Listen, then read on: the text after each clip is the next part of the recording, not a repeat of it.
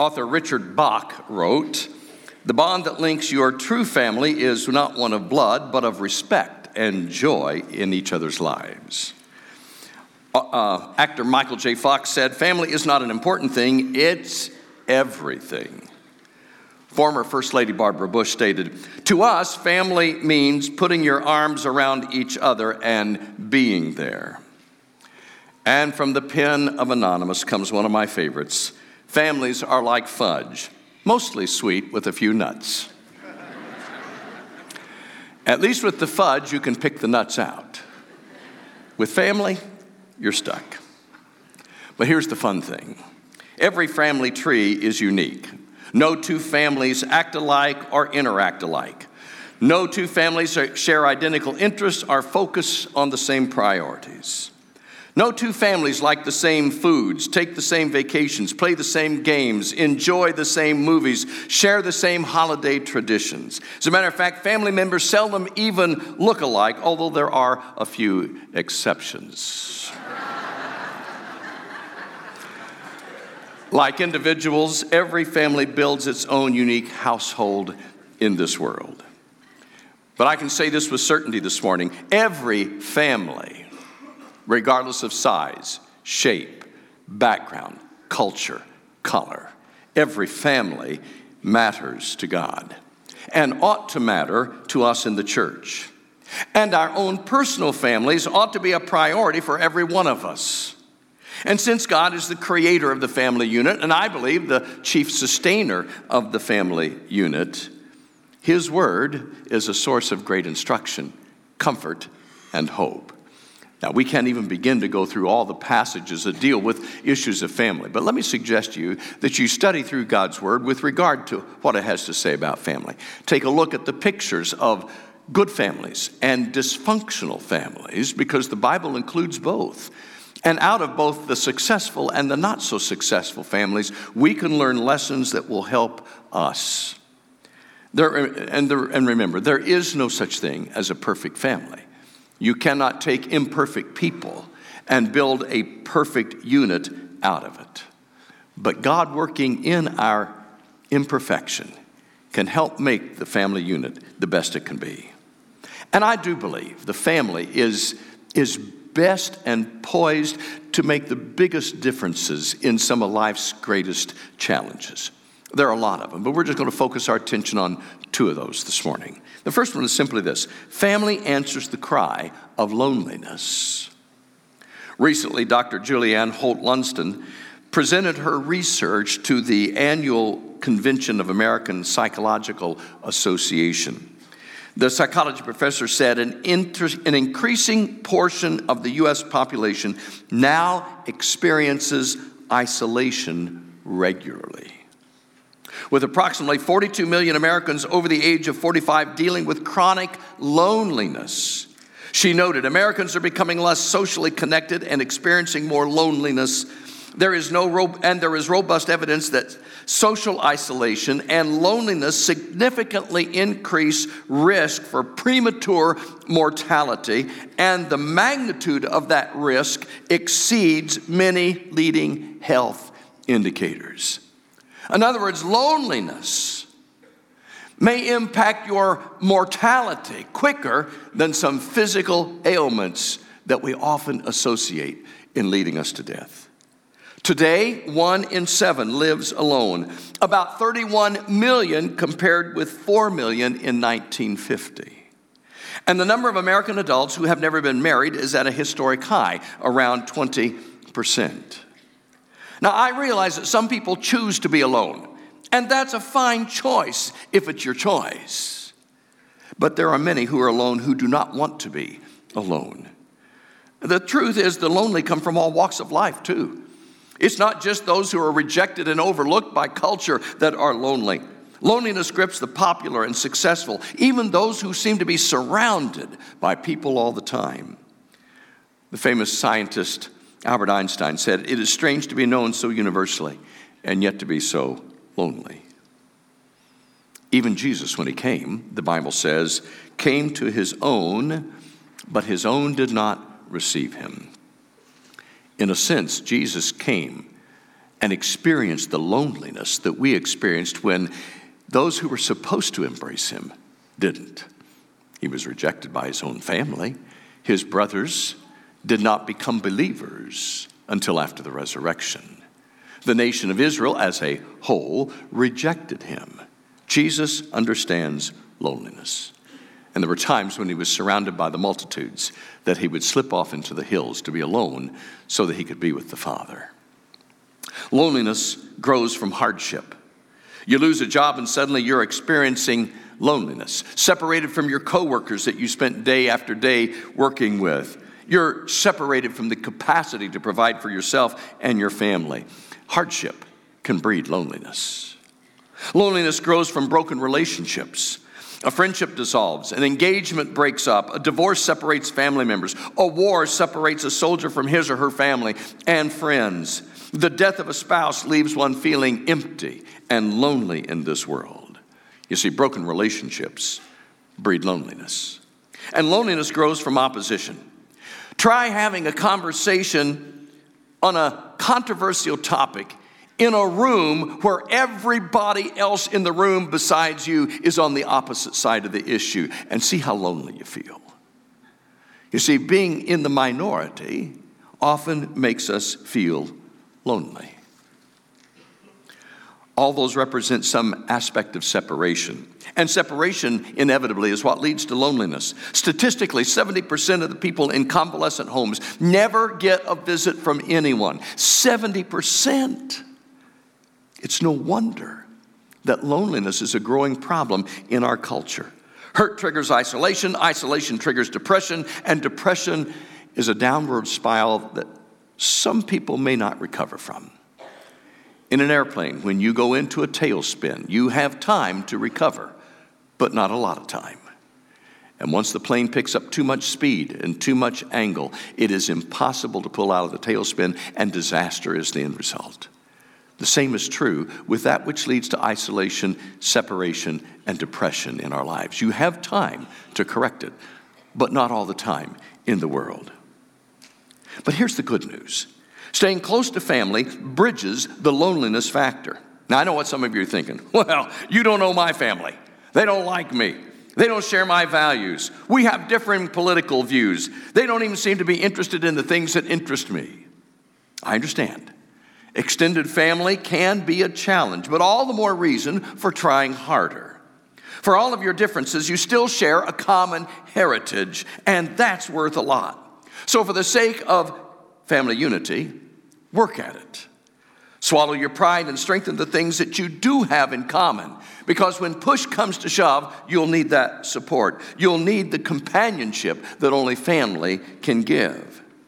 And remember this if your family's far away, if you are estranged from family and you've done everything in your power to bridge that gap, you have family here.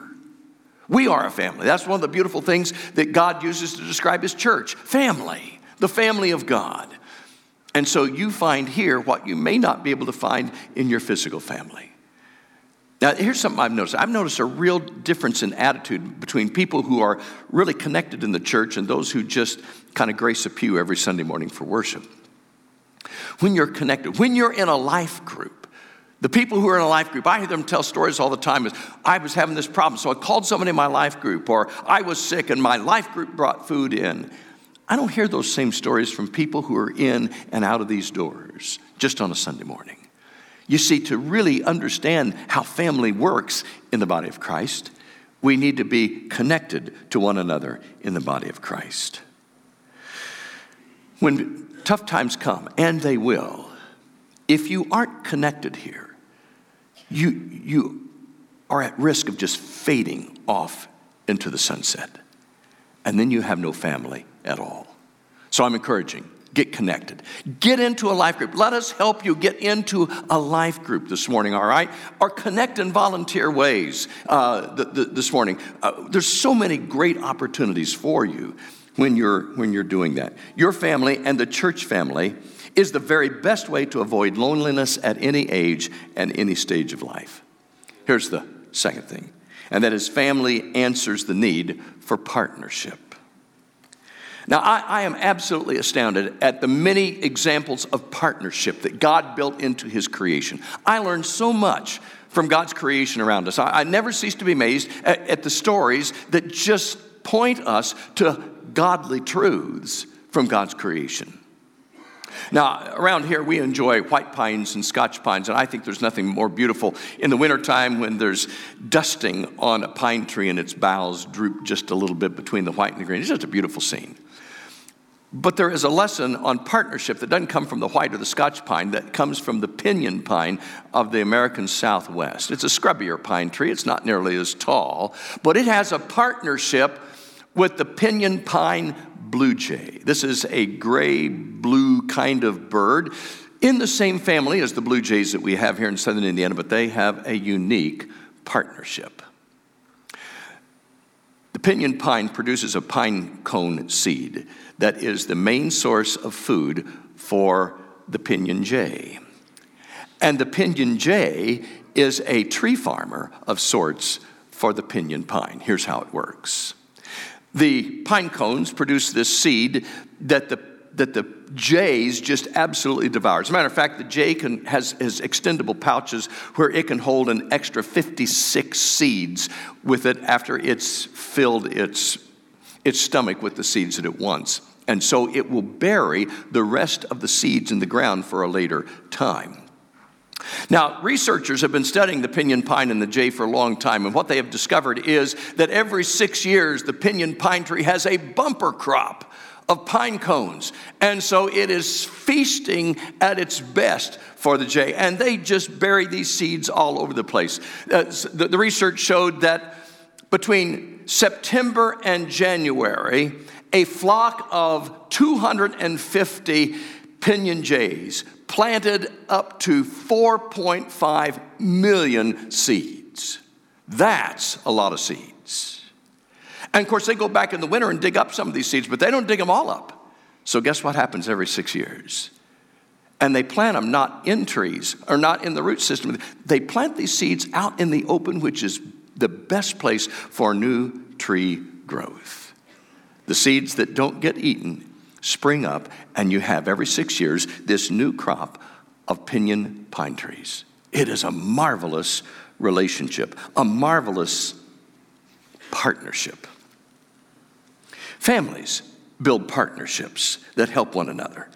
And because, as in the tree and the bird, this flourishing partnership sustains life, so we flourish as families. And in the first of those partnership designs, God gives us marriage. Now, most marriages begin with high hopes. We had a wedding here yesterday afternoon, and I can tell you that the, the, the, couple that stood before me had great high hopes. They will be a wonderful asset in the kingdom of God wherever they go, but they have really high hopes. It's sort of like when you get married, it's, it's sort of like leaving on a monumental vacation trip.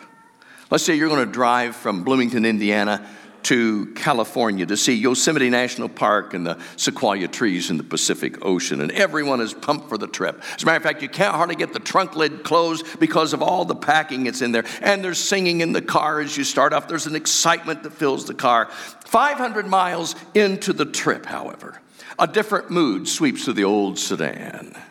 Everyone's getting a bit cranky. The air conditioner doesn't seem to be able to keep up with the heat, and you haven't eaten anything since that fast food burger 10, 10 you know, halfway through five hours ago that you gulped down in the car. You can't find any rooms at the motel where you were planning to stay because a Shriners convention is in town and they've gobbled up everything for 100 miles around. Add to the fact that you're now in Kansas with nothing but wheat and corn as far as the eye can see, and you've suddenly got serious doubts about this journey that you're on. You're hot, you're tired, you're hungry, you're bored, and then you realize you still have 1,700 miles to go to get to Yosemite. Marriage can be like that if you aren't careful. The wedding is so exciting. The brood and gra- the, the happy couple just can't wait to start this incredible journey together. But about 500 miles into this marriage, you realize not everything is exactly as you thought it would be. It feels more like Kansas than the Magic Kingdom. He's more of a slob than you thought. And she's a morning person, not the night owl you were expecting. What were in those vows again? What did I sign up for? I, I must not have read the fine print on that wedding license that I signed. I read of a groom before the preacher. You know, the preacher goes through the vows and you break them down in phrases that the groom and the bride can repeat. The, the preacher said, For richer, for poor? And the groom said, I'll take richer. It doesn't work that way. The vows cover everything the high points, the low points, the ups, the downs, the desert regions, the beautiful regions. It is a journey. Paul introduces us to a passage on marriage that really is a reflection of the relationship between Christ and the church, but marriage becomes the context in which he presents it. I would encourage you to go home and read Ephesians chapter 5 today and look at it in light of who we are to be with one another in our marriages, as well as who we are to be in the body of Christ. But I want to focus on the verse that introduces the whole concept. Verse 21, it says, Submit to one another out of reverence for Christ. God provides us with wise counsel on how to successfully build this partnership in marriage. We could talk about numerous building blocks from character to commitment to communication and so on. But those begin on a foundation of mutual submission. Submission sounds so weak, doesn't it? So passive. For us guys, it sounds unmanly. For a culture that has always been proud of, of pulling itself up by its own bootstraps, submission is countercultural. But I have found that submission is a principle that works in nearly every aspect of life. Why do you think this morning that Mother Teresa was so admired around the world? She would never have won a beauty contest. I doubt that her IQ was extraordinarily high. She was not blessed with great material wealth, and yet there are few who garnered more respect or wielded greater influence than this diminutive lady did. She was not weak or powerless, but she was submissive to what she believed God had called her to do and submissive to the needs of broken humanity around her. Here then is the irony it was that very submissive spirit that gave her strength and power and influence. And I would suggest to you this morning that while the principle of submission is important in every area of life, it is really important at home. When husbands and wives adopt a submissive attitude to one another, when children embrace a submissive attitude toward their parents, then the whole household becomes submissive to the power and the leadership of the Heavenly Father. That household has the best shot at being a wonderful refuge for everybody. Now, our homes will never be problem free, they will not be without conflicting issues. And they lived happily ever after. That's an unrealistic expectation. However, your home can be a taste of heaven on earth when you begin with the submissive attitude toward one another and to God.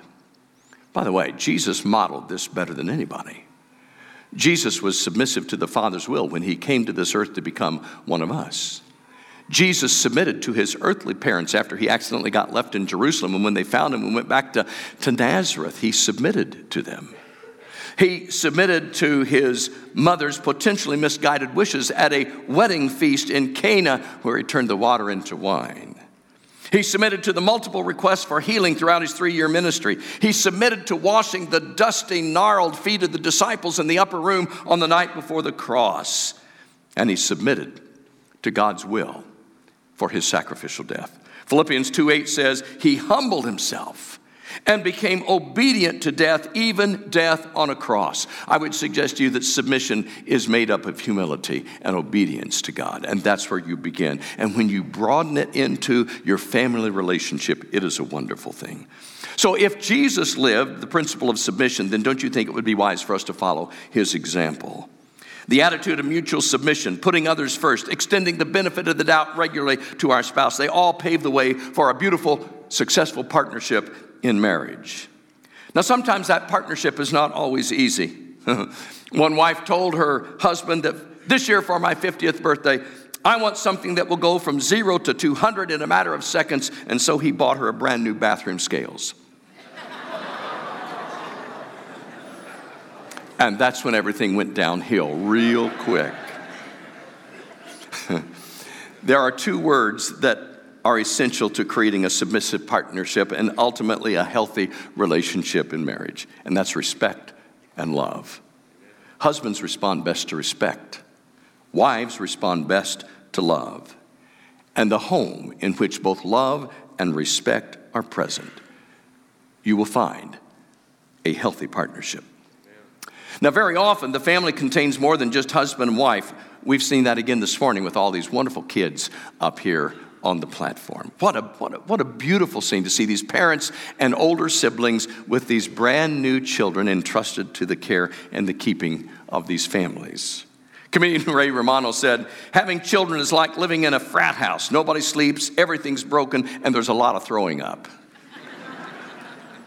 That's true, but there is nothing more rewarding than being a parent. Raising children can be challenging at best and at times downright frustrating, but it is the greatest adventure that you and your spouse will ever experience. I happen to have this um, book. Uh, I got a couple old books from, from family, and this is my grandmother's baby book. It is over 100 years old. It was distributed free by the Indiana State Board of Health. And in the opening pages of this little book is called the Indiana Child Creed. I just want to read one paragraph.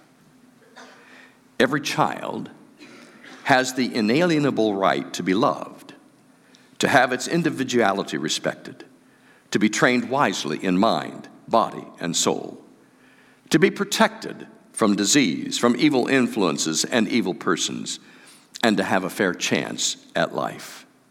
In a word, to be brought up in the fear and the admonition of the Lord. We've slipped a bit in the last 100 years. But I'm still convinced that raising our children in the fear and the admonition of the Lord is the best thing we can do for them. So do your best to make growing up for your children a positive and pleasant experience. Shelter them a bit. There will be plenty of time for reality. Protect them a lot. They will know much pain in their lifetimes. Encourage them always. They will find discouragement lurking around the corner in the world where they live. Love them deeply, for no one can care for them more than you do. In the world, they will discover hatred, bias, dishonesty, rejection, frustration, and bitterness. Do your best to make your home a haven of happiness where they can retreat from all that is bad to once again discover joy, peace, and unconditional love. Don't have kids at home anymore? That's okay. Let me give you an example where you can be a substitute parent right here. Do you see all those kids up on the platform? That's just, that's just a sampling. There are hundreds of kids here in this church family that need your help. Stephen and his entire team, who do such a marvelous job, are, are looking all the time for good volunteers who'll step in and say, I, I, can help in the nursery, I can help with the toddlers, I, I can be an assistant in the class. I can't teach, but I can be an assistant in a class. Can, can I tell you, if you're looking for a place to plug in to become a substitute parent, get involved in our children's ministry, will you? Because you have something to offer that our kids need. And I'll tell you, you the kids have something to offer you that you need.